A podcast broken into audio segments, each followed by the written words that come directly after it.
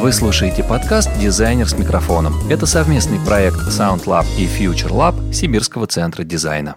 Добрый день, с вами Дмитрий Диваков, и это подкаст «Дизайнер с микрофоном». А обычно мы встречаемся с дизайнерами и рассказываем про дизайн, про промышленный дизайн, про автомобильный в том числе. Однако сегодня у нас э, немножечко другая тема, на мой взгляд, не менее интересная, а может быть даже более. Мне вот очень захотелось пообщаться на эту тему. Сейчас вот расскажу небольшой сюрприз. Сегодня в гостях у меня необычный гость, не дизайнер. В гостях у меня сегодня Екатерина Квашенкина. Это креативный продюсер Автомейл.ру. Почему такой выбор? Я сейчас немножко поясню объясню. Екатерина некоторое время назад, долгое время причем, была главным редактором журнала «Автомир». И, соответственно, Катя в курсе всех событий, всех тенденций, всех новостей, всего, что происходит в автомобильном мире. И у нее очень богатый журналистский бэкграунд. И все это помогает ей, конечно, сейчас в ее нынешней работе. И я знаю Катю как очень серьезного такого сильного эксперта. А еще я также знаю, что Катя запускала подкасты еще в конце 2018 года, по-моему, сейчас Катя меня поправит. «Автомир» был чуть ли не одним из первых автомобильных изданий, который который сделал свой подкаст. И выпущено было там довольно много их. Катя, привет. Да, привет. Скажи, пожалуйста, я ничего не наврал, все правильно говорю? Абсолютно ничего не наврал. Действительно, я сейчас креативный продюсер авто Mail.ru, и в рамках этой своей должности я занимаюсь в том числе и очень большим пластом журналистской деятельности. Действительно, я была главным редактором журнала «Автомир». Не то чтобы слишком долго, на самом деле, чуть больше двух лет,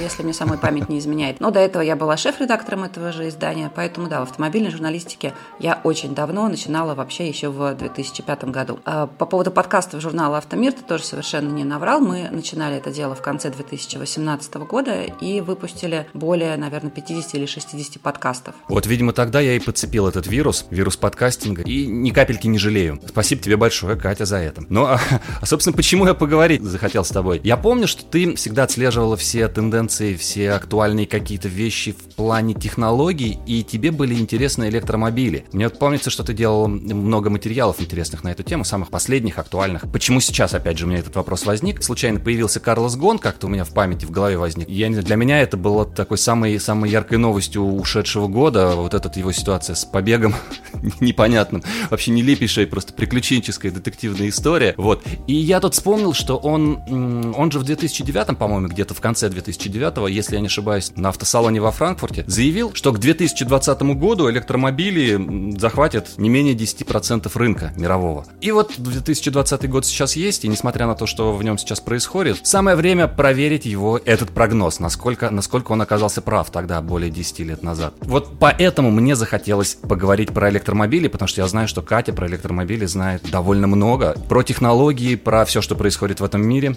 Я думаю, что она с удовольствием с нами поделится этой информацией. Катя, есть у тебя информация по Карлосу Гону и по его прогнозам? Что-нибудь можешь нам сказать? Да, ну смотри, давай Карлос Гон отдельно, прогноз про электромобили электромобили отдельно. Карлос Гон э, ну, удачно да. сбежал, и сейчас э, те люди, которые помогали ему сбежать, тоже находятся под следствием. Э, ну, оставим, в общем-то, правоохранительным органам разных стран делать то, что они делают. И давай все-таки к электромобилям. Прогноз про 10% рынка в 2020 году на самом деле не сбылся. Все-таки электромобили не занимают такой доли, даже с учетом того, что электромобилями в мировой статистике называют не только те машины, которые ездят исключительно на батарее, но также и подключаемые гибриды гибриды. Как раз этот вопрос, что попадает в статистику, очень важен. Я недавно тоже смотрел цифры, смотрел, по-моему, по России и по Москве, и мой собеседник меня спрашивает, сюда что входит? Только электромобили или гибриды тоже? И я не смог ответить, потому что у меня не было этой информации. Вот как раз, да, расскажи, пожалуйста, поподробнее, как считается эта статистика? А вот смотри, как раз по России и по Москве считаются у нас чисто электрические автомобили. Статистика, которую мы видим по нашей стране, она затрагивает именно вот pure electric, то, что называется, там это Nissan Leaf, Tesla какая-нибудь, и Jaguar I-Pace, например. У нас считают чисто электрический, но просто потому, что у нас этот рынок еще настолько крошечный, и у нас настолько нет никаких законодательных способов его поддержать, поэтому, в принципе, ни для кого в России не имеет значения, как это называть, потому что совершенно не важно, как это считать, потому что нет никакой цели прийти к каким-то показателям. У нас а, продаются сущие копейки новых электрокаров, у нас было продано в апреле 24 новых электромобиля, в марте 19, даже, можно сказать, растет рынок. Поддержанные продаются чуть лучше, особенно на Дальнем Востоке, но все равно равно количество проданных поддержанных электромобилей с начала этого года не превысило тысячи штук. То есть у наши цифры, в общем-то, это очень-очень-очень маленькие цифры, и совершенно неважно, включать туда гибриды, не включать. Ну, конечно, если гибриды включать, цифры будут гораздо больше, потому что очень много новых гибридных автомобилей у нас. Не то чтобы очень много, но они есть, и люди их покупают. А, нет, у нас считают чистые электромобили. На мировом рынке даже есть такой э, термин, как сложно сочиненный из двух аббревиатур, обозначающих чистые электрические автомобили и подключаемые гибриды. Вот они считаются вместе. И все равно их доля до 10% пока не дошла. Это если говорить о глобальном рынке. Конечно, э, на некоторых рынках эта цифра уже не только, э, скажем так, в достижениях рынка, но и ее уже перешагнули. Как ни странно, это у нас Норвегия, которая уже 56% новых автомобилей, которые продаются, это электромобили и гибриды. В холодной Исландии 24% новых э, автомобилей – это электромобили и гибриды. И э, Голландия с 15%. Вот они перешагнули эти 10%, но и то это не доля от их автопарка, а это всего лишь доля электромобилей и гибридов в продажах в этих странах, и то только в 2019 году. Вот общий же парк электромобилей и гибридов в мире, ну, в общем-то, конечно, звучит цифра солидно, 7,5 миллионов, но по мировым масштабам это совсем-совсем не так много. Для сравнения, э, общий автопарк России около 50 миллионов. То есть 7,5 э, в масштабах планеты это совсем не так много. 7,5 это на, на какой? Это на 2019 год, да? Это на конец 2019 года, совершенно верно. Угу. В конце 2019 года у нас было 7,5 миллионов электромобилей и гибридов. И это включая коммерческие автомобили. Ну, то есть не так все радужно, как, как завещал нам дядюшка Карлос Гон. Ну, хорошо. Я думаю, что все равно это будет потихонечку развиваться. А, меня удивило другое. Ты вот назвала страны, и там очень много стран ну, с достаточно холодным климатом. Я так понимаю, что там, там хорошо все это продается, тем не менее. То есть эм, холод – это не такая проблема для электромобилей. Я а, правильно понимаю? Да, холод – это абсолютно не такая большая проблема для электромобилей. Самая большая проблема для электромобилей – это отсутствие господдержки и каких-то налоговых э, льгот на их покупку. Вот в этих странах, которые у нас сейчас в лидерах по продажам электромобилей и гибридов, очень сильная государственная поддержка. Поэтому там такие большие цифры продаж. И на самом деле я думаю, что эти цифры не говорят о том, что производители этих электрокаров получают большую прибыль. Нет, это пока просто ради развития, скажем так, технологий, наверное, все делается. И то уже перестает делаться. Уже государства отказываются от таких больших премий, от таких больших скидок, которые они дают автопроизводителям или покупателям электромобилей. А холод совершенно не страшен для электрокаров. Все они обязательно тестируются в очень холодных местах. Тесты за полярным кругом достаточно популярная история. Ну, в принципе, конечно, есть определенные проблемы, да, если на сильном морозе пользоваться электрокаром, то заряд он будет держать не так долго, безусловно, но э, заводиться он будет, запускаться он будет при минус 35 проблем никаких автопроизводители не ожидают. В основном электрокары подготовлены именно к таким температурам. Поэтому нет, все работает, все нормально. Ну, конечно, при минус 50 э, электрокар не будет спокойно запускаться и спокойно вас возить, но и бензиновый автомобиль тоже этого не будет делать. Ну, кстати, да. Еще вот тоже я услышал, что поддержанные электрокары, это как-то прям меня удивило. То есть есть и бэушный рынок, да, для этих автомобилей на электричестве, оказывается. Не приходило мне в голову. Я почему-то думал, что существует некая, ну, такая довольно критичная деградация батареи, и она происходит достаточно быстро, но, видимо, видимо, я заблуждался. Она происходит недостаточно быстро, она происходит лет через 7. Значимые какие-то показатели падают примерно ага. вот через такой срок. Некоторые автопроизводители готовы забирать эти батареи, утилизировать старые и предоставлять автовладельцу новые батареи. Такая схема там есть у того же Nissan, кстати, вполне. Некоторые автопроизводители... А она работает в России? Это международная схема или только где-то в Европе? Нет, в, в России она не работает, потому что у нас сейчас официально не продаются электрокары, на которые вот таким таким образом заменяют батареи. Поэтому пока ага. россиянам это не светит. Во всем мире это работает, и люди достаточно спокойно относятся к электромобилям, потому что проблема батареи, ну, она не стоит так остро. Там, конечно, очень много нюансов, и это Проблемы с утилизацией – это очень большие проблемы, потому что даже если это не проблема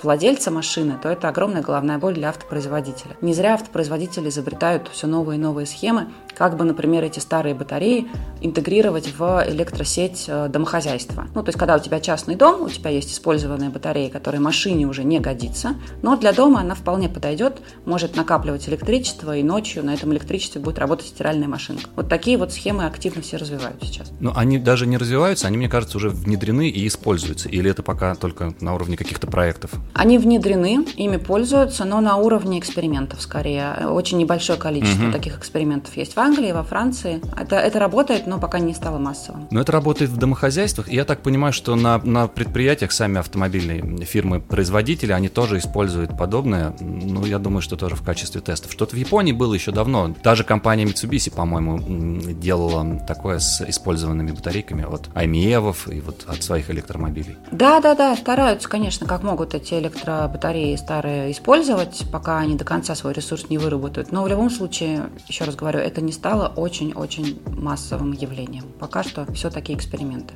А еще я помню, был такой проект, кажется, он назывался Quick Drop. А, в частности, для Renault Fluence предлагался как, как вариант, когда заряд батареи кончается, чтобы не ждать долго зарядки, ты приезжаешь на подобную станцию, и тебе просто одна батарея меняется на другую. Ну, как вот если бы ты, не знаю, в плеере батарейки поменял. По-моему, в Израиле разрабатывался такой проект, и это, возможно, был стартап сторонний, не реношный, а партнерский. Но я так понимаю, что он не применяется сейчас, да, не нашел развития на практике. Да, был такой проект, очень классный, действительно идея хороша. Едешь, едешь, сел, села батарейка, поменял ее на другую на станции и едешь дальше. Вот это все, к сожалению, провалилось, потому что все уперлось в то, что батареи эксплуатируются по-разному. У разных э, батарей будет очень разное состояние.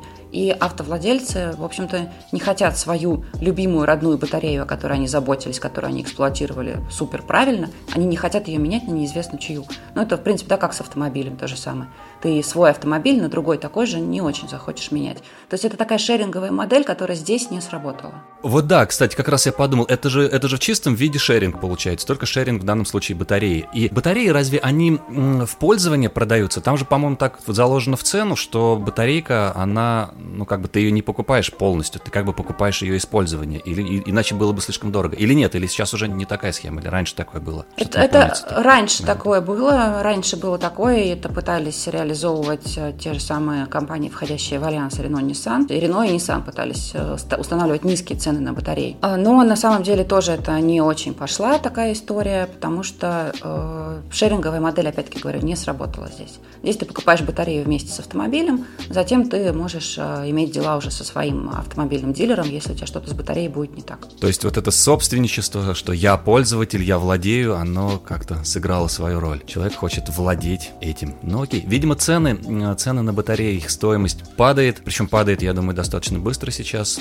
Правда, непонятно до какого предела и сколько это будет продолжаться. Но это, видимо, фактор как раз один из самых значимых в плане стоимости, самых значительных, влияющих на стоимость электромобиля в целом. И коль скоро цена на батареи падает, то соответственно, автомобили, электромобили становятся все более и более доступными. Электромобили становятся более доступными, на самом деле, не только потому, что цена на батареи падает. На мой взгляд, она не падает особенно значительно и не может упасть особенно значительно при нынешних технологиях. Да, там дорогостоящие металлы mm-hmm. используются в этих батареях. Э, цены на электромобили падают прежде всего потому, что сами автопроизводители э, в них инвестируют, они фактически готовы субсидировать э, цену для конечного клиента. Что я имею в виду? Я имею в виду, что автопроизводитель так заинтересован продать электромобиль, или гибрид, что он готов ставить цену себе в убыток, лишь бы купили. Зачем это нужно автопроизводителю? Автопроизводитель должен следовать глобальной европейской стратегии по снижению уровня вредных выбросов. Существует определенный график снижения уровня вредных выбросов в Европе, и другие страны, многие тоже это устанавливают, я имею в виду другие страны, других континентов. Каждый год уровень вредных выбросов должен снижаться. Вредные выбросы считаются в целом на всю продукцию автопроизводителя. А, понятно. То есть туда входят все и, и автомобили с ДВС, и все на свете. И, соответственно, чем больше процент моделей с э, нулевым условно выбросом, да, тем, тем лучше общая картина по производителю. Абсолютно верно. А если общая картина по автопроизводителю превышает определенные требования властей, то автопроизводитель платит колоссальные штрафы. И ему выгоднее субсидировать продажу электромобилей и на них даже терять деньги, чем платить эти штрафы. Но это только для пользователей лучше, для нас, для конечных покупателей. А так, конечно, головная боль автопроизводителей, ну, они вот с ней справляются так. Хорошо. А скажи, а сейчас э, вот в ситуации, в которой мы оказались, весь мир оказался сейчас, вот с, с этим кризисом, а какие-то новинки электрические ожидаются или пока затишье и вообще ничего не происходит в автомобильном мире? В плане именно электричества? Слушай, ну смотри, конечно, новинки ожидаются и электрические, и гибридные. Не, но здесь все компании решают э, сами для себя, как они хотят представлять свои премьеры. Например, после того, как не состоялся Женевский автосалон в марте, некоторые компании все-таки угу. провели премьеры, в том числе и автомобили с гибридными силовыми установками. Они сделали это в онлайне, показали свои новинки. То есть здесь все индивидуально на самом деле. В принципе, если я не ошибаюсь, в этом году у нас ожидалось что-то около 20 премьер э, электрических и гибридных. Ну вот они потихонечку идут. Другое дело, что рынок сейчас э, совершенно непредсказуем с точки зрения именно электромобилей и гибридов. Глобальный рынок э, продаж автомобилей упал вообще в целом везде, мы это все понимаем. Также мы понимаем, что он будет восстанавливаться. Мы все смотрим на Китай, где все произошло раньше, чем в других странах. Рынок упал, и рынок начинает восстанавливаться. Но продажи именно электромобилей почему-то не хотят восстанавливаться. Это так вот в Китае сейчас происходит. На основании китайской модели аналитики посчитали, что будет дальше с рынком электрокаров гибридов, и, в общем-то, считается сейчас, что до самого конца 2021 года спрос на электрокары и гибриды не восстановится и будет таким же, как сейчас. А сейчас он в два раза ниже в среднем по миру, чем в прошлом году. То есть, в принципе, у нас в 2020-2021 год, получается, будут э, электромобили не в фаворе нигде в мире. Вот такая вот ситуация. Ну, в Китае там еще своя тоже ситуация. Там же были сначала э, очень серьезные субсидии от правительства, а потом они эти субсидии прекратили, и э, как раз вот этот бум электромобильный, когда Китай был впереди планеты всей, он тут же остановился. Совершенно верно. Везде электромобили, к сожалению, останавливаются, если нет субсидий. Просто, мне кажется, люди нигде на планете не верят в электрокары пока что. Ну и второе, конечно, инфраструктура для электромобилей, наличие зарядок. Нигде она наверное, не может считаться удовлетворительной. Ну, разве что в Норвегии, в городах все более-менее неплохо с этим. А та же самая Исландия, конечно, классно электромобиль, если... Но вот ты едешь, если по Исландии, там у тебя может быть 300, 400, 500, 600 километров, никаких э, зарядок ты не найдешь даже близко. И только, я не знаю, ветряк с собой вози свой собственный и ставь его, чтобы заряжать свою машину. Ну, там нет вариантов просто нигде подключиться ни в какую розетку. Там дикие места, там вулканический туф. Какая там розетка? Там нужно канистра канистр с собой возить и все. Это так же, как просто вспоминается старый добрый анекдот на эту тему. А правда, что можно на электромобиле проехать тысячу километров? Конечно, можно, если найдете такой удлинитель.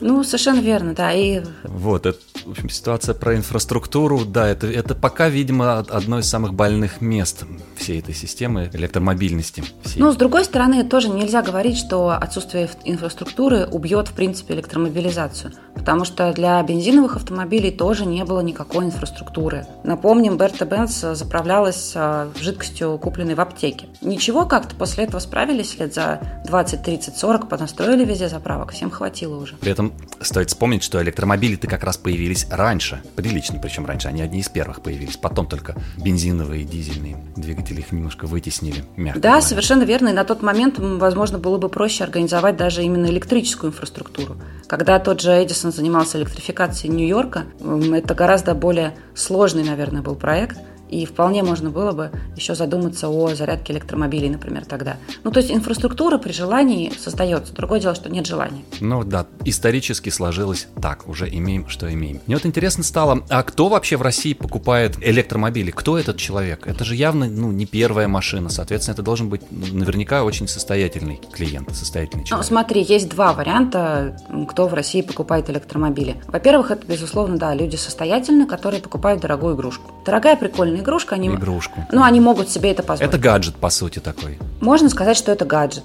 Можно сказать, что это просто современный автомобиль. Здесь, я думаю, у каждого своя мотивация, тем более, что современные электромобили, в общем-то, они ничем не уступают э, машинам с ДВС. Ну, правда, ничем не уступают, а в чем-то даже и лучше. Например, батарея под полом, да, она создает низкий центр тяжести и управляемость электромобиля, даже какого-нибудь того же самого Nissan Leaf, она просто впечатляет по сравнению с обычным хэтчбеком с ДВС. Это очень большая разница в управляемости.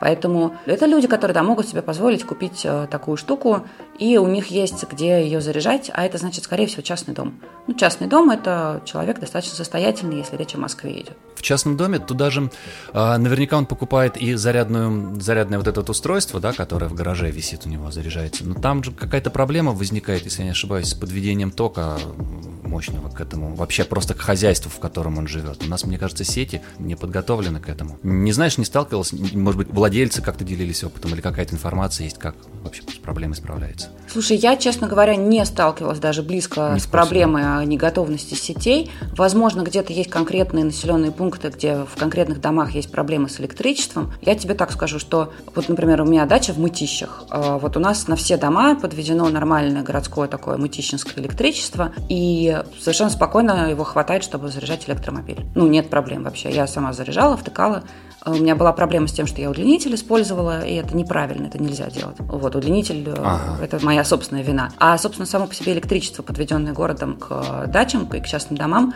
абсолютно его достаточно, я здесь проблемы совершенно не вижу никакой. Хорошо, все, значит, надо подумать о покупке электромобиля.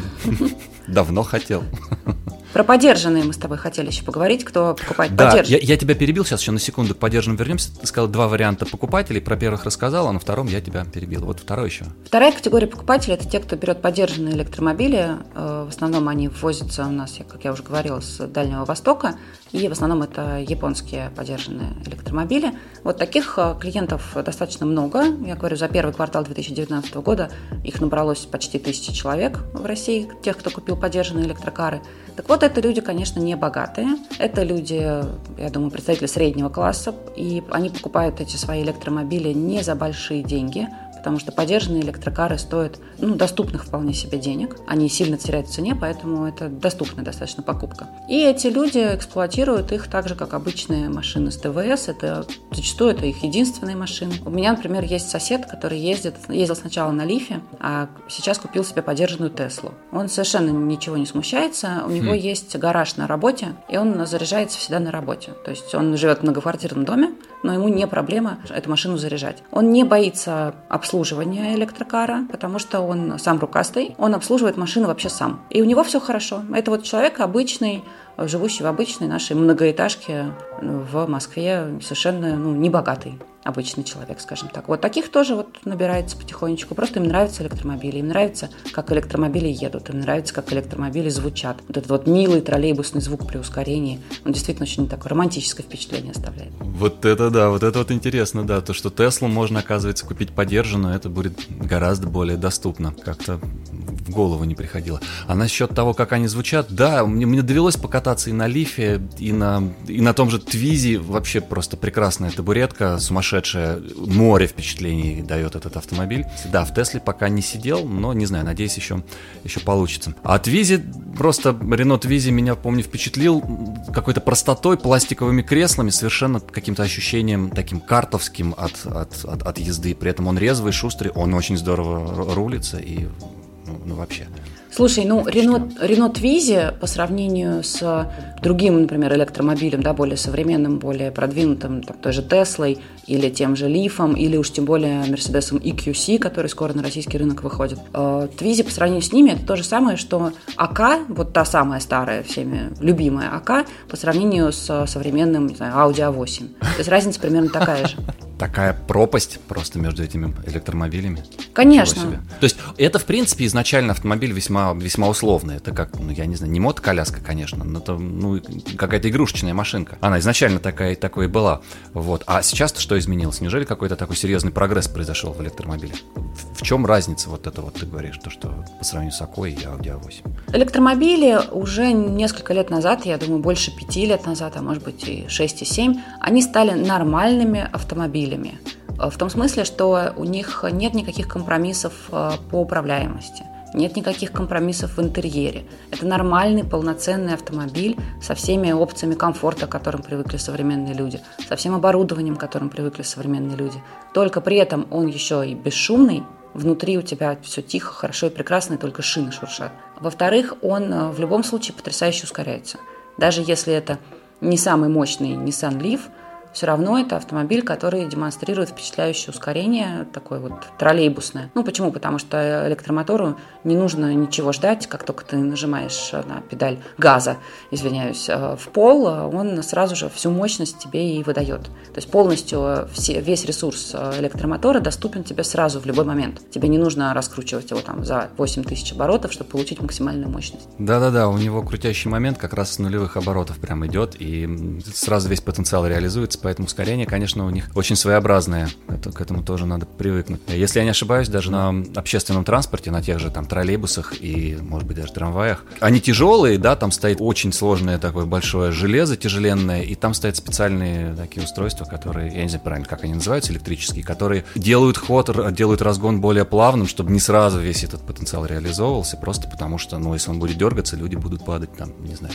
стоящий в салоне. Поэтому даже такой механизм пришлось предусмотреть. Хорошо, но опять же, интересный момент дальше вылезает. Люди, когда говорят про электромотор, я, собственно, почему? У меня вот ассоциация такая вылезла из прошлого, когда этот весь бум начался. Для меня это примерно начало, ну, наверное, год 2008, да, когда появился Лиф, уже вот его фактически можно было купить, да, когда Renault Fluence электрический, он, по-моему, доделывался, я не помню, 2008 или 2010 год, в общем, когда вся эта история с электромобилями началась уже не, не на бумаге и не в виде рассказов, а в виде железа. Я тогда впечатлился, то, что это некое будущее, которое вот оно, вот оно наступило, да, мы читали об этом в каких-то рассказах фантастических, да, а какие-то мечты были, что вот будем ездить на электромобилях, да, это было какое-то такое всегда будущее. А тут это будущее, вот оно здесь, ты можешь пойти, грубо говоря, в салон э, к дилеру, к автомобильному и забрать этот автомобиль, если у тебя средства есть. Это стало вот доступно прямо здесь и сейчас. Меня это тогда удивило, ну понятно, что за 10 лет произошло много чего интересного, и электромобилями уже не удивишь, но электромобили все равно ассоциируются с каким-то прогрессом техническим, и, соответственно, следующая тема, которая всплывает в этом контексте, это, скорее всего, эм,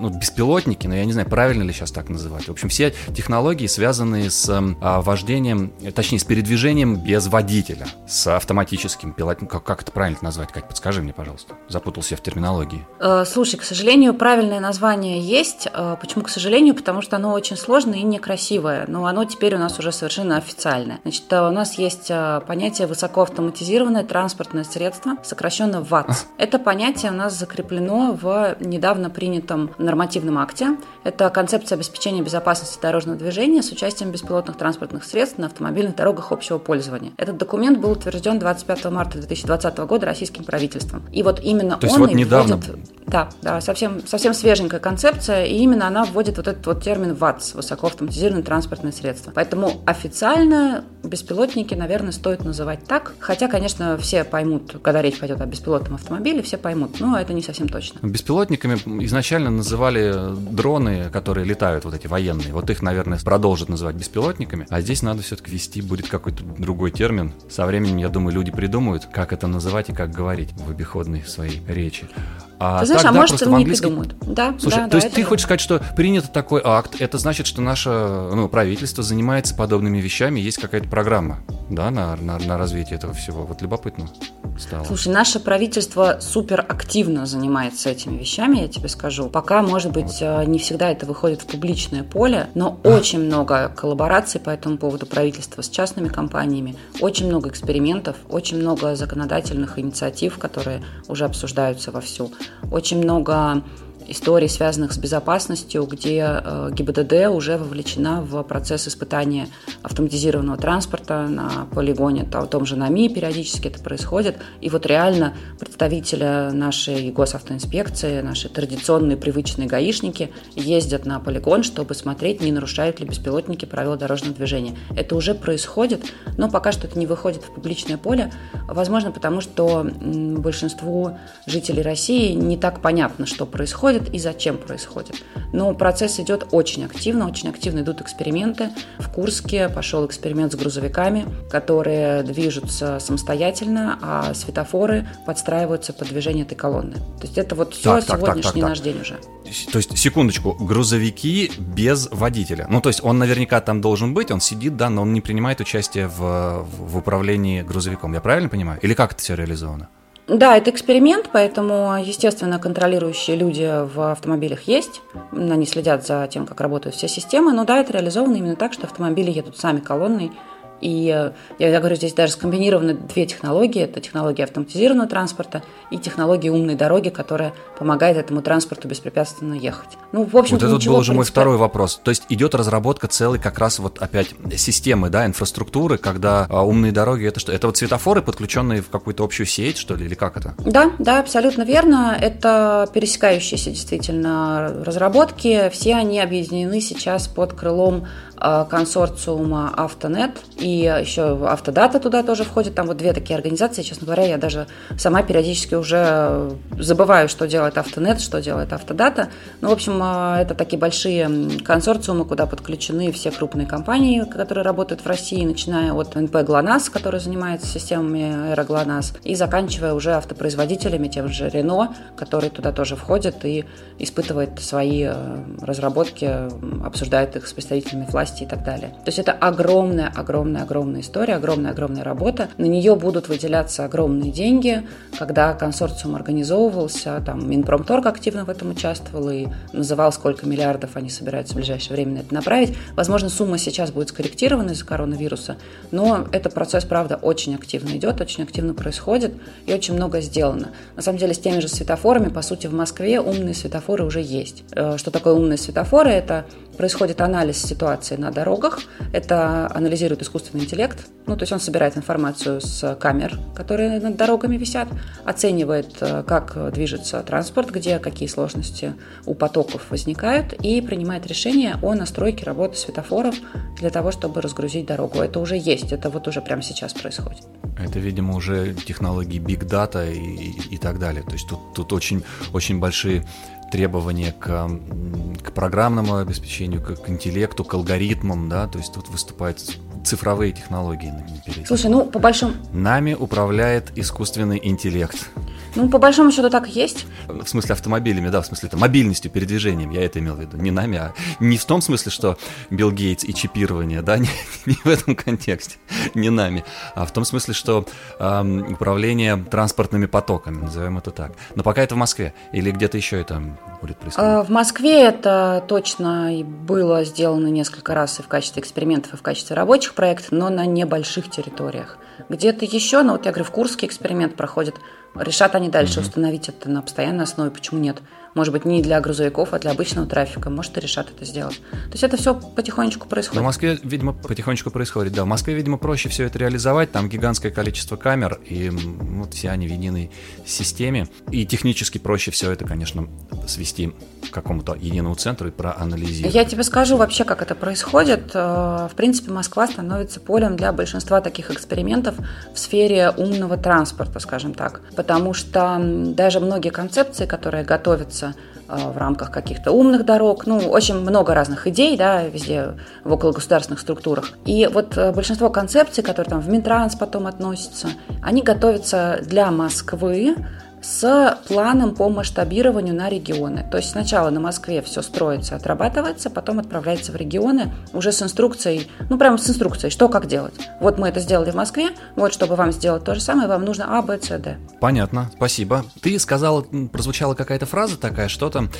когда ты рассказывал про этот испытательный полигон в Курске, что это как-то не особо афишируется, и как-то так это было сказано, что, ну, мол, народу неинтересно, и мы, как публика, особо пока к этому не готовы, что ли не, не, непонятно, как на это реагировать. Возникает вопрос, зачем тогда все это делается? Значит, знаешь, вот я прям даже на два вопроса хотела бы ответить в этой связи. А, первое, зачем это угу. делается? Это делается ради безопасности дорожного движения и больше не ради чего, наверное. Потому что, во-первых, у нас есть вот, у нас есть концепция по повышению безопасности дорожного движения. Да, мы стремимся снизить смертность до европейского уровня, чтобы на дорогах России гибло меньше людей. Э, в рамках этой концепции все эти современные технологии отлично укладываются, отлично работают. Потому что, условно говоря, автомобиль э, автоматизированный, который умеет сам тормозить, он снижает э, риск гибели пешеходов, например. Да? Вот никуда не денешься, он его снижает, потому что автомобиль автоматически лучше затормозит, чем самый даже внимательный водитель. А, во-вторых, все эти умные дороги и умные транспортные системы и так далее – они, организуя правильным образом поток, тоже способствуют безопасности дорожного движения. Потому что, условно говоря, если пешеходы слишком долго ждут на переходе, пока им включится зеленый, они теряют терпение, начинают бежать на красный, безопасность падает. Если умная транспортная система интеллектуальная определяет, что здесь стоит слишком много пешеходов и включает им светофор, пешеходы спокойненько переходят на зеленый, и все целы, все живы. То есть конечная цель – это безопасность дорожного движения и снижение смертей на дорогах. Естественно, есть здесь ряд экономических преимуществ, потому что э, повышение пропускной способности дорог э, прямо сказывается на логистике. Э, стоимость доставки в том числе падает, если меньше пробок. Если больше скорость движения транспорта по каким-то дорогам, а если организуется коридор для беспилотников, то она больше. Это тоже экономический эффект очевиден. В принципе, от беспилотников очевиден экономический эффект, потому что беспилотник едет себе и едет, в нем нет водителя, которому нужно спать, которому нужно есть, которому нужно в конце концов зарплату платить, который может э, попытаться продать часть груза, такое тоже бывает. Это, вот эти все риски, они исключены у беспилотных грузовиков, например. Поэтому вот это, зачем все это делается, я думаю, что вот такой ответ. По сути, здесь снижение влияния человеческого фактора. Ну, снижение влияния человеческого фактора, которое, да, приводит к повышению безопасности дорожного движения. Именно так, да. А это, по сути, одна из основных причин, как правило, да? А большой процент всех аварий – это как раз вот человеческий Ну, не одна из основных, и не как правило, а всегда человеческий фактор, везде человеческий фактор. Это или нарушение правил дорожного движения людьми, или люди не справляются с управлением, или что-то в этом духе. Естественно, okay. все аварии – это человеческий фактор. Доля аварий из-за поломки транспортных средств, она есть, но она, в общем-то, невелика по сравнению с авариями по человеческим причинам. Второе, что важно э, отметить вот здесь в теме всех этих технологий, что людям это неинтересно.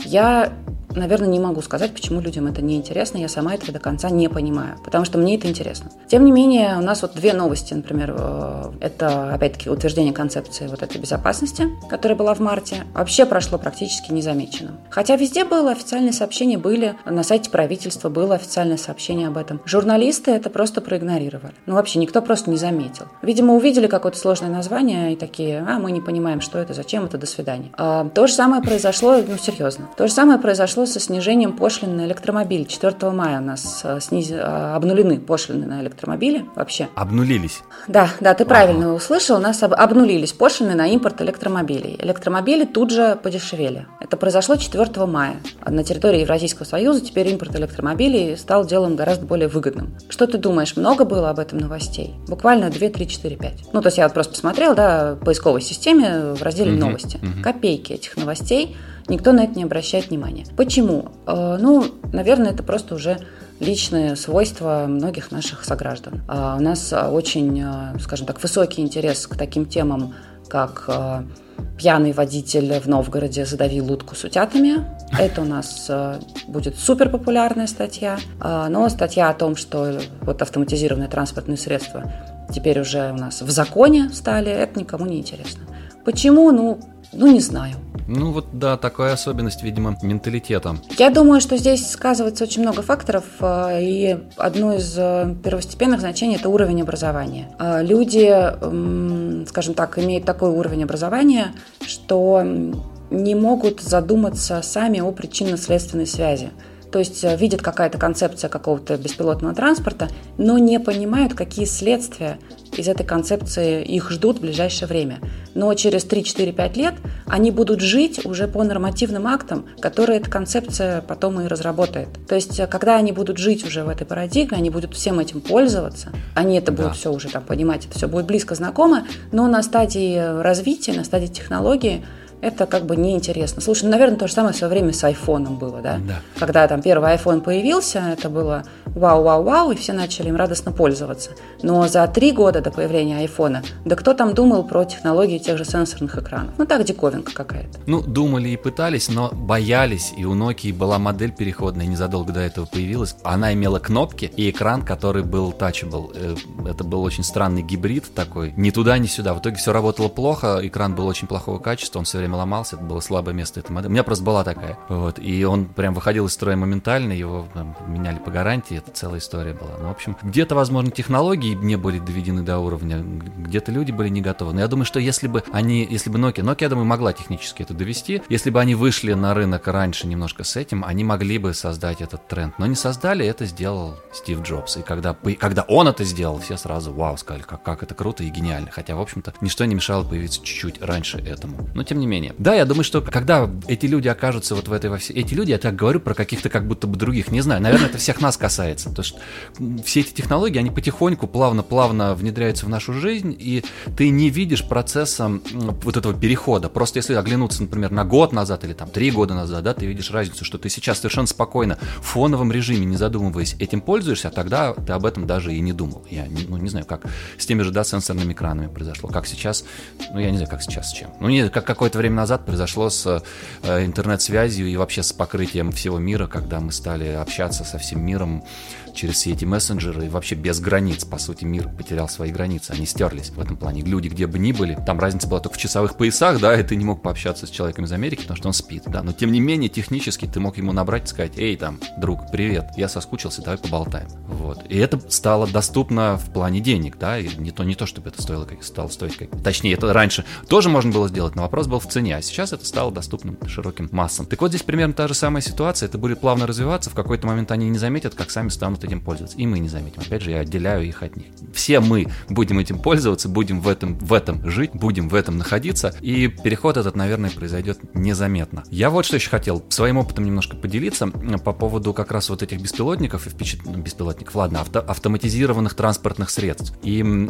езды на автомобиле на подобном. По-моему, два, кажется, года в прошлом году не Да, в 2018, по-моему, году, если я не ошибаюсь, а может быть даже еще и в 2017. На московском автосалоне Яндекс показывал свою систему беспилотников беспилотных автомобилей, вот этих такси, то, что они делают для такси. И э, я покатался на площадке, на их площадке, там на базе, ну, конечно же, на базе обычного автомобиля, на базе, по-моему, какой-то Toyota была сделана эта система. Я с огромным удовольствием прокатился. У меня вот нет никакого страха и, ну, не знаю, как это назвать-то, каких-то предрассудков касаемо автопилота. Я видел, как он ехал, я видел, как там выходили люди, которые пытались создавать помехи, да, ну, понятно, что сотрудники Яндекса, но они там для демонстрации этого всего на этом участке, который отведен был, они выходили, я видел, как на экране все эти датчики считывают этих людей, как он там притормаживает или там объезжает какие-то препятствия. Мне показалось, что все это в реальном времени работает нормально и интересно. И по мне, вот подобные такси были бы гораздо, мне лично, вот лично, я за себя сейчас говорю, я бы с удовольствием пользовался такими такси без, без человека, без водителя, который,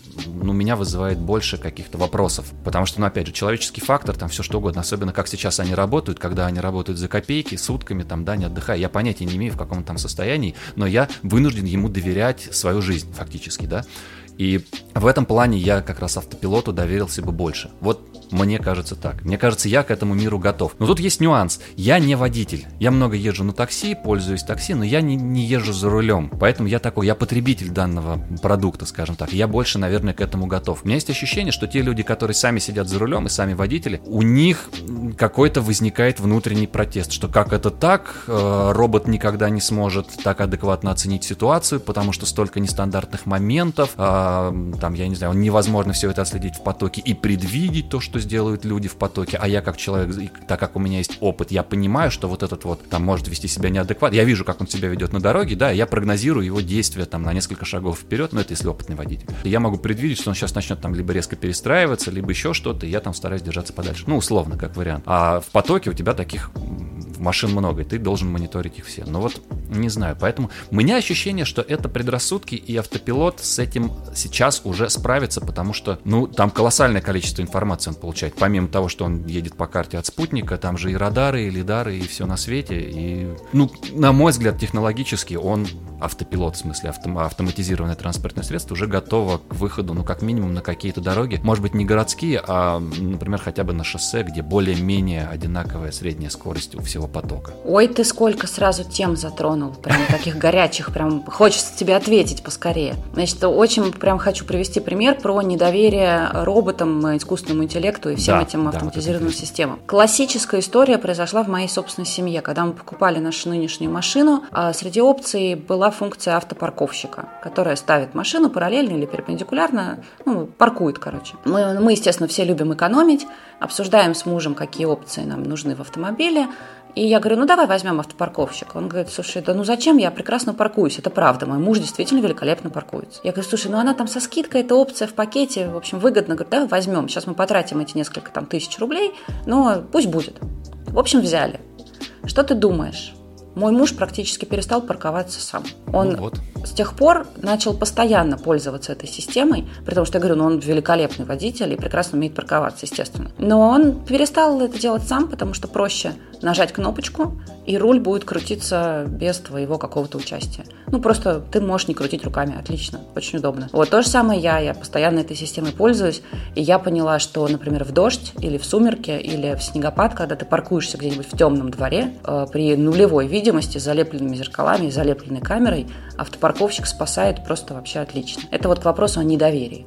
Теперь к вопросу о том, что умеют автоматизированные транспортные средства. Я очень много пользовалась разными такими транспортными средствами. Один раз такая машина меня спасла. Э, мне стало плохо за рулем, э, ну, просто давление, видимо, упало, ну, вот что-то такое. В общем, у меня поплыло сознание, скажем так. Э, я была на МКАДе, и деться мне было совершенно некуда, там такой участок длинный есть, где, ну, даже встать негде, просто негде встать. И это тоже ночь, дождь, ну, то есть даже, ну, встану я на обочину, ну, потеряю я там сознание, дальше что? Слава богу, у машины был хороший адаптивный круиз-контроль. У этого автомобиля практически уже, говорят некоторые, третья степень автономности, то есть, ну, машина хорошо умеет ездить сама. Я включила все системы и, в общем-то, только, ну, смотрела на дорогу, кое-как моргая. Машина сама держала полосу, сама держала дистанцию, и вот этот вот длинный участок МКАДа, она меня спокойно провезла, и я смогла уже в безопасном месте съехать с трассы и там, светлом, да, и решить все свои проблемы. Вот тогда меня эта машина спасла, потому что я понимаю, что я сама в том состоянии, ну, просто бы не справилась с тем, чтобы держать дистанцию. Автомобиль это выполнил за меня, и я жива-здорова, все хорошо. То есть вот в таких ситуациях действительно автопилоты спасают, они нужны и важны. Да, здорово. Фух, э, теперь еще то, что ты сейчас говорил, да, по поводу того, что умеют автомобили с автопилотами. На самом деле, вот сейчас все-таки я бы их не переоценивала. Ты упомянул Яндекс, который разрабатывается уже несколько лет и несколько лет тестируется в самых разных условиях. Угу. Но, насколько я понимаю, идеального результата пока еще нет. Есть очень много прототипов разных автопроизводителей с той или иной степенью автономности. У того же Renault там в качестве эксперимента запустили именно что беспилотное такси, которое где-то в небольшом городе перевозило людей по заданному маршруту. Это все возможно сейчас, но работает оно, на мой взгляд, все-таки пока еще не идеально. Вот честно, не идеально. У меня у самой были случаи э, знакомства, скажем так, со многими косяками таких систем, э, тех же самых адаптивных круиз-контролей, э, которые вдруг решали, что препятствие откуда-то появляется сбоку. Ну, просто вот я не знаю, с чего робот это решал, но у меня был случай, когда машина на скорости 100 км в час решила затормозить в пол. Мало того, что это просто неприятно, это еще очень опасно делать на трассе, да, когда ты едешь по трассе, а она такая, я сейчас остановлюсь. Очень неприятная ситуация. Опять-таки, уже автопилоты более высокого уровня, как на Volkswagen Arteon, которого в России пока еще нет, но я на нем ездила несколько лет назад. Он сам рулит, он сам считывает знаки, он поворачивает, именно что он может не просто полосу держать, а входить в повороты достаточно крутые. Тоже у него есть э, немало косяков. Например, он может увидеть знак, который стоит на заправке и указывать 5 км в час. Решить, что ай-яй-яй-ой, ты нарушаешь правила дорожного движения ага. и начать э, снижать скорость с тех же 100 до 5 км в час. Просто потому, что не тот знак сочетается читал. И причем это было на дорогах Германии, где со знаками, в общем-то, все в порядке. В России как это будет работать, ну, страшно представить даже. Понятно. Ну, а, а в плане такси, в плане движения по городу или в городе еще более сумасшедшее, сумасшедший, сумасшедший трафик, сумасшедшее движение? Им еще сложнее. Что думаешь? Я думаю, что рано или поздно, естественно, мы придем к э, беспилотным такси, потому что это самое очевидное, конечно, применение технологии, но сейчас пока еще очень рано. Для этого нужно не только, чтобы был, собственно, сам автомобиль, оснащенный всеми этими автоматическими системами, да, для этого нужна еще и умная дорога, потому что без постоянной связи с инфраструктурой э, такое автоматизированное такси, оно не будет безопасным никогда. Желательно еще, чтобы, например, вот это вот такси, которое у тебя будет ехать по выделенке в беспилотном режиме, чтобы оно, например, еще получало информацию о том, где какие курьеры Яндекс Еды собираются броситься под колеса. Ну, серьезно, я не шучу. Это тоже возможно поставить метки на курьеров и собирать информацию об их передвижении, чтобы отслеживать, кто из них собирается выехать под колеса тебе. А вот здесь как раз успешно было бы, в смысле не успешно, а уместным было бы чипирование. Тут бы это пошло на пользу. Ну, слушай, чипирование, по сути, есть уже. в общем-то. Чипирование курьеров. Не так давно. И отслеживать их по маячку, да. Да. А, ты упомянула сейчас что-то вроде третьей степени, э, автопилот третьей степени, там, чего-то там, автом, автоматизации, что ли, как-то так, какая-то... Это какая-то классификация, что ли, есть градация? Да, это общепринятая мировая классификация автономности автомобилей. А, она уже существует э, достаточно большое количество лет. Все автоматизированные транспортные средства оценивают по этой системе. Существует пять уровней авто, ну, автономности. Ага, пять уровней. Значит, нулевой уровень автономности – это полное отсутствие чего бы то ни было. Ну, есть, например, там система уведомлений, э, может быть, коробка-автомат, но это все не имеет никакого отношения к автономности. Может тебя машина предупредить о препятствии впереди, или парктроник тебе пропищит о препятствии сзади, но это не автономность. То есть она просто Первый информирует, уровень. информирует водителя о чем-то, о каких-то помехах? Ну, или информирует, или не информирует, или это «Жигули» дедушкины, неважно. Это а, нулевой уровень в любом случае. Первый уровень – это когда есть круиз-контроль, э, как минимум, Автоматическая парковка та же самая, система предупреждения о сходе с полосы, которая может в том числе удержать тебя в полосе. Вот это первый уровень, когда что-то уже автоматизировано, ну так пока чуть-чуть. Второй уровень – это когда уже есть а, более-менее полноценный автопилот, ну как минимум сочетание адаптивного круиз-контроля с системой удержания полосы. Это по большому счету уже такой вот базовый автопилот. Но все равно, даже если он есть, при втором уровне автономности водитель должен держать управление. То есть автомобиль второго уровня автономности, он не даст тебе надолго отпустить отпустить руль. Если ты отпустишь руль там на 30 секунд, машина будет тебе истерически пищать и сообщать «срочно возьмите руль». Угу. Третий уровень автономности, по большому счету, с теми же самыми всеми системами, хорошим адаптивным круизом, и автомобиль третьего уровня может двигаться уже почти без контроля пилота, а особенно на там, шоссе, автострадах, ну, в таком спокойном режиме. Если ты отпустишь руль, тебе машина ничего не будет сразу истерически пищать, но водитель должен быть в любой момент готов все-таки этот руль взять. А, в принципе, ведутся споры, какие автомобили сейчас можно отнести к третьему уровню автономности, я имею в виду из серийных. Ну, на мой взгляд, тот же самый Volkswagen Arteon со всем его комплексом систем, ну, почти, наверное, третий уровень уже и есть. Есть э, четвертый уровень, уровень э, – это то же самое развитие всех тех же систем, э, но внимание пилота уже не требуется. То есть на четвертом уровне водитель имеет право почитать книжку или посмотреть в телефон, ну, то есть практически едет в полностью автономной машине уже. Но все-таки водитель должен быть на месте, и если что, э, он должен подключиться. Ну и опять-таки четвертый уровень оставляет ему право управлять автомобилем. То есть автомобиль четвертого уровня автономности имеет там все те же самые органы управления, и можно им порулить включить при желании. Ну, наконец, пятый уровень. Э, водитель превращается в пассажира. Он просто садится в машину, нажимает кнопочку «Старт» и сообщает, куда он хочет приехать. Все, больше ему не нужно ничего. В автомобиле пятого уровня нету ни педалей никаких там, ни руля никакого. Э, это просто капсула, которая движется сама туда, куда надо. Вот, э, Пятый вот. уровень, это пока, пока для нас только существует в виде концептов. Э, такие концепты много лет уже делаются, но в виде работающих прототипов, наверное, пятого уровня пока нет, потому что все равно даже все те прототипы, которые уже сейчас работают, в них предусмотрено место, куда может сесть человек. Я имею в виду водитель, а не пассажир. Вот этот вот пятого уровня, это как раз та фантастика, то, то будущее, о котором мечтаешь, которое смотришь в фильмах, которое видишь в фильмах, там, в книжках фантастических, когда ты просто сел, задал, сказал точку конечную и, и вышел на этой точке, не задумываясь вообще над тем, как ты туда попал. Да, да, совершенно верно. Пятый уровень — это такая фантастика. Но почему фантастика? Для него, в общем-то, просто нужно дойти. Я думаю, что, конечно, в какой-то момент мы дойдем. Ну, если еще и законодательство будет соответствующее.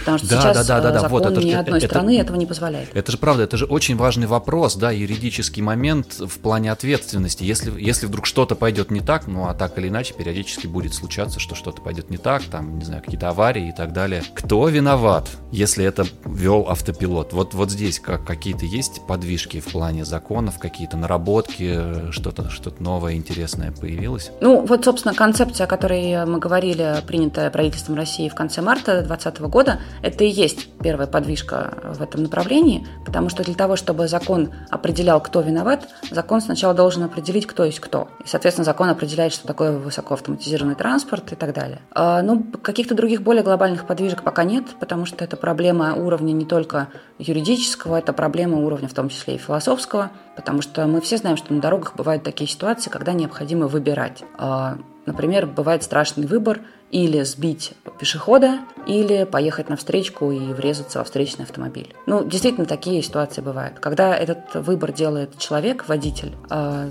все решается, в общем-то, достаточно традиционно. Его в любом случае, конечно, за что-то накажут, если он виноват, действительно. Но э, не встает вопрос, в чем именно он виноват. В случае с роботом такой выбор, э, имеет ли он право делать?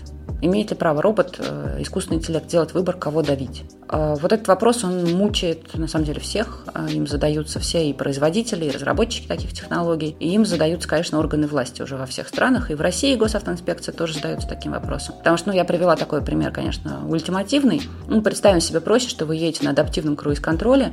Предположим, у вас там четвертый уровень автономности, и вы не должны следить за этим адаптивным круиз-контролем. Ну, и автомобиль ошибается и куда-то врезается получается. Кто здесь виноват? Вы, что вы не следили, но вы не должны вроде как. Производитель, который что-то там неправильно рассчитал, ну а как он мог рассчитать, что выбежит кошечка или собачка? Ну, вот такие вот моменты, это философские моменты, и я думаю, что у нас уйдет не один год на то, чтобы законы были все-таки разработаны. Но коль скоро нам предстоит жить в этом будущем, я так понимаю, что, в общем, у этого будущего экономические предпосылки, и в целом, в общем, в знаменателе мы имеем и повышение безопасности, то придется как-то придумать, как нам в этом жить. Придется может быть, пойти на какие-то компромиссы или найти какие-то обходные пути, или, не знаю, что-то там переписать и передумать. Ну да, видимо, просто придется... Нам сейчас нужно немножечко подождать, и мы также плавно, незаметно окажемся в этом новом времени в этом будущем, которое станет нашим настоящим, как вот у меня с электромобилями было, да, все вроде будущее-будущее, а потом бац, а оно вот оно наступило. Вот то же самое будет, видимо, и с, и с автоматическим пилотированием. Наверное, для грузовиков, мне кажется, для коммерческого транспорта этот вопрос решится быстрее, и он как раз встает именно экономически более, ну не то чтобы остро, а скорее актуально. Да, транспортировка грузов, которые происходит, как правило, по более-менее ясным маршрутам, регулярно, и автоматизированными сделать грузовой транспорт какой-то, или даже, может быть, не знаю, про общественный, но общественный с людьми связан. Да, наверное, все-таки с, с перевозкой грузов это будет решено в, в первую очередь. Почему-то мне так кажется. Я уверена, что именно перевозка грузов, конечно, это первое то, с чем э, будут работать э, все и автопроизводители, и все, кто создает новые технологии, не только потому, что проще всего выпустить беспилотные грузовики на дороге. Нет. Еще и потому, что на самом деле очень сложно быть водителем-дальнобойщиком. И водитель-дальнобойщик – это человек, который очень сильно рискует. Он рискует хотя бы тем, что он едет за рулем очень долгое время в достаточно сложных условиях. Mm-hmm. Да? Там дождь, mm-hmm. снег, темнота. То есть это водитель, который слишком долго должен быть максимально сконцентрирован. И возможность ему помочь, возможность его подстраховать, не надо даже его выгонять из-за руля и отдавать все роботу. Нет. Просто Просто нужно ему помочь и дать возможность чуть-чуть расслабиться, дать возможность отпустить руль, дать возможность э, снизить концентрацию. Вот это уже очень важно будет э, с точки зрения безопасности дорожного движения. Поэтому, конечно, в этом направлении очень много да и уже делается. Мы опять сейчас рассматриваем как текущий грузовик, как он сейчас есть, да, с, с местом вот этого живой капсулы, где живет, где находится человек, как его адаптировать, автоматизировать и снизить нагрузку на человека, на водителя. А все-таки, наверное, Следующий шаг это такой челлендж для дизайнеров и инженеров сделать ну, такое транспортное средство, которое бы без участия человека ездило. То есть тут идет и экономия места, экономия, соответственно, длины, то есть автопоезд тот же получается. При той же длине он перевозит большее количество груза, грубо говоря, за единицу перемещения, да, за один, за один рейс. Вот. И, ну, это, это, наверное, несколько отдаленное будущее, но я думаю, к этому придут обязательно. Я вижу, что должны прийти. Да. Да, я думаю, что мы все обсудили. Кать, спасибо тебе большое. А, очень интересно интересно поболтали, немножечко помечтали о будущем, об автоматизированном, как там правильно называется, автоматизированное транспортное средство, да, будем так называть. Да. Вот, поговорили о, о беспил... беспилотном, все-таки хочется сказать, беспилотном нашем будущем, об электромобилях, о, о том, что нас ждет. А, подписывайтесь на нас, оставайтесь с нами. И с вами был Дмитрий Диваков, и у меня в гостях сегодня была Катя Квашенкина. Катя, спасибо тебе большое. Дима, спасибо тебе за интересную беседу. Так, взглянули в будущее, помечтали. Все будет, все впереди и все будет отлично. Спасибо. Спасибо. До новых встреч. Пока-пока. Это был подкаст «Дизайнер с микрофоном».